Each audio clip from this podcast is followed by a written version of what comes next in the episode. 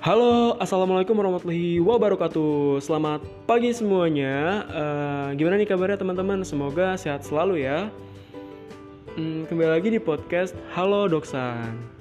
Di podcast ini, jadi pagi ini aku ini ada acara Semak Munif Expo 2020 dan aku dimintai panitia untuk sharing tentang informasi SBMPTN, tips and tricks cara belajar, dan juga sampai ke pemilihan jurusan, gimana cara belajar yang benar.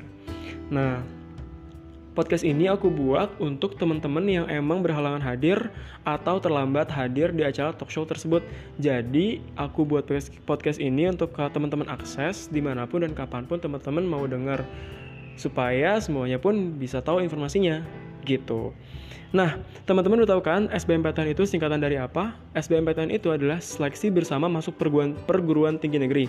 Jadi SBMPTN ini adalah tes tertulis Nah, ada tiga jalur masuk ya teman-teman untuk masuk PTN itu, yaitu SNMPTN, jalur masuknya itu pakai jalur raport, SBMPTN, jalur jalur masuk itu pakai jalur tes dan mandiri. Nah, mandiri ini biasanya ada tes tambahan, entah itu TOEFL atau wawancara gitu. Nah, sekarang kita bahas tentang SBMPTN aja dulu ya, karena memang kita fokuskan di SBMPTN.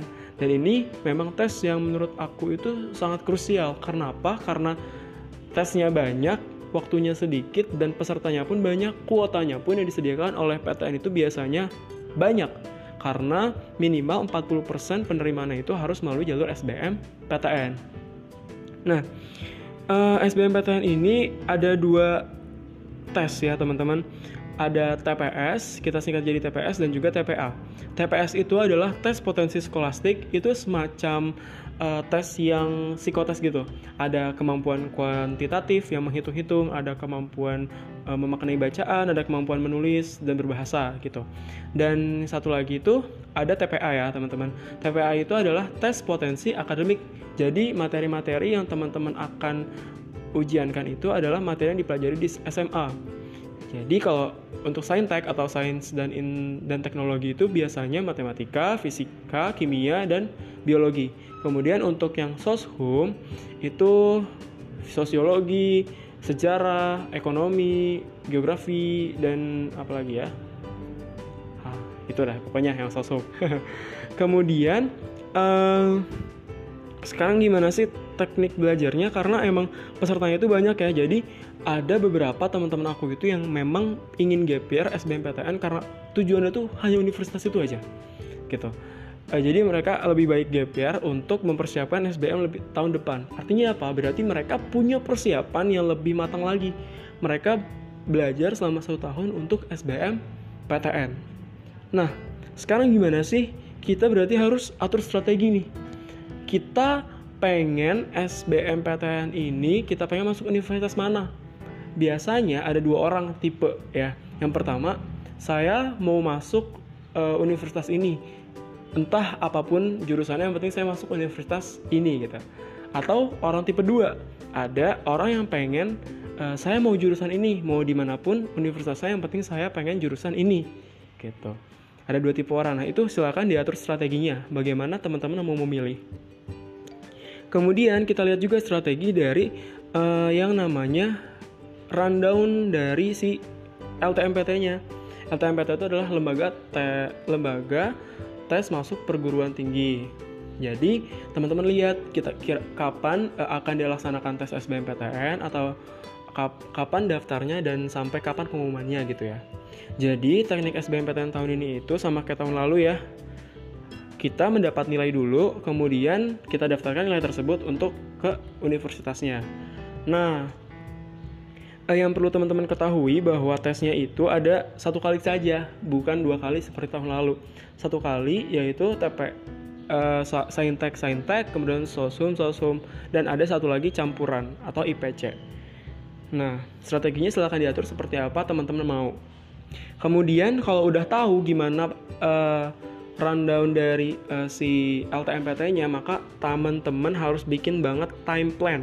Jadi, kalau aku itu dulu di UTBK itu sekitar bulan Maret atau April, maka aku udah mulai belajar dari tahun sebelumnya. Jadi, misalnya bulan bulan Agustus aku abisin materi tentang biologi. Kemudian September aku abisin materi tentang matematika. Oktober aku habisin materi tentang fisika dan selanjutnya selanjutnya selanjutnya sampai pada akhirnya di akhir tahun aku udah menghabiskan seluruh mata pelajaran yang udah yang akan diujiankan gitu. Nah, kemudian di awal tahunnya itu aku langsung fokus ke latihan soal. Jadi, gimana kita melihat soal dan gimana kita menganggap soal itu mudah untuk dikerjakan. Gitu. Nah, uh, yang perlu kalian teman-teman ketahui juga kalau soalnya itu akan berbentuk atau berjenis HOTS ya teman-teman HOTS atau High Order Thinking Skill jadi teman-teman memang harus cepat dan cekatan dalam mengerjakan soal dan perlu jeli apa yang ditanyakan oleh soal gitu kemudian kalau udah bikin time plan kalian harus mulai belajar nggak boleh nunda-nunda. Kalau udah dibuat buat rencana belajar, maka teman-teman harus tepati rencana itu. Bulan ini belajar fisika habiskan semua materi fisika. Kalau nggak ngerti tanyain sampai ngerti. Kalau nggak paham tanyain sampai paham ke teman-teman yang udah paham. Gitu. Karena apa? Time is money. Ya. Jadi jangan buang-buang waktu karena udah ada yang menyiapkan lebih lebihan daripada kita. Time is money. Dan teman-teman tahu nggak sih ada yang namanya limbic system di otak kita. Namanya itu amigdala. Jadi limbic system itu adalah uh, sistem yang untuk mengatur emosional kita, kebiasaan kita, kemauan kita dan lain sebagainya. Jadi ada yang disebut amigdala. Jadi amigdala ini adalah yang biasanya menghalangi kita untuk melakukan sesuatu. Misalnya gini, ah aku pengen belajar deh, ah tapi nggak jadi deh. Nah itu amigdalanya udah bekerja amigdala bekerja setelah 3 det 5 detik uh, teman-teman menginginkan sesuatu. Misalnya, lagi ya, aku pengen bikin Tokopedia. Ah, nah udah langsung sebelum 5 detik teman-teman harus sudah buka aplikasi Tokopedia supaya amigdalanya itu tidak aktif. Nah, itu yang uh, dokter Gia bilang ke aku waktu dulu. Nah, kalau udah gitu, teman-teman akan terbiasa untuk setiap ada keinginan, maka akan langsung dikerjakan, tidak menunda-nunda pekerjaan. Nah, ini juga latihan soal harus banget dilakukan karena satu soal itu teman-teman bisa ngerjain cuma 55 detik. Dan soal akan hangus apabila teman-teman next, jadi nggak bisa balik lagi ke materi berikutnya. Sekarang lagi ngerjain matematika, kemudian waktunya habis, maka langsung berlanjut ke fisika. Dan tidak bisa teman-teman balik lagi ke matematika. Gitu. Nah, ini makanya harus banget yang namanya latihan soal dan um, perbanyak ya bang-bang soal itu karena teman-teman yang lain pun akan sama.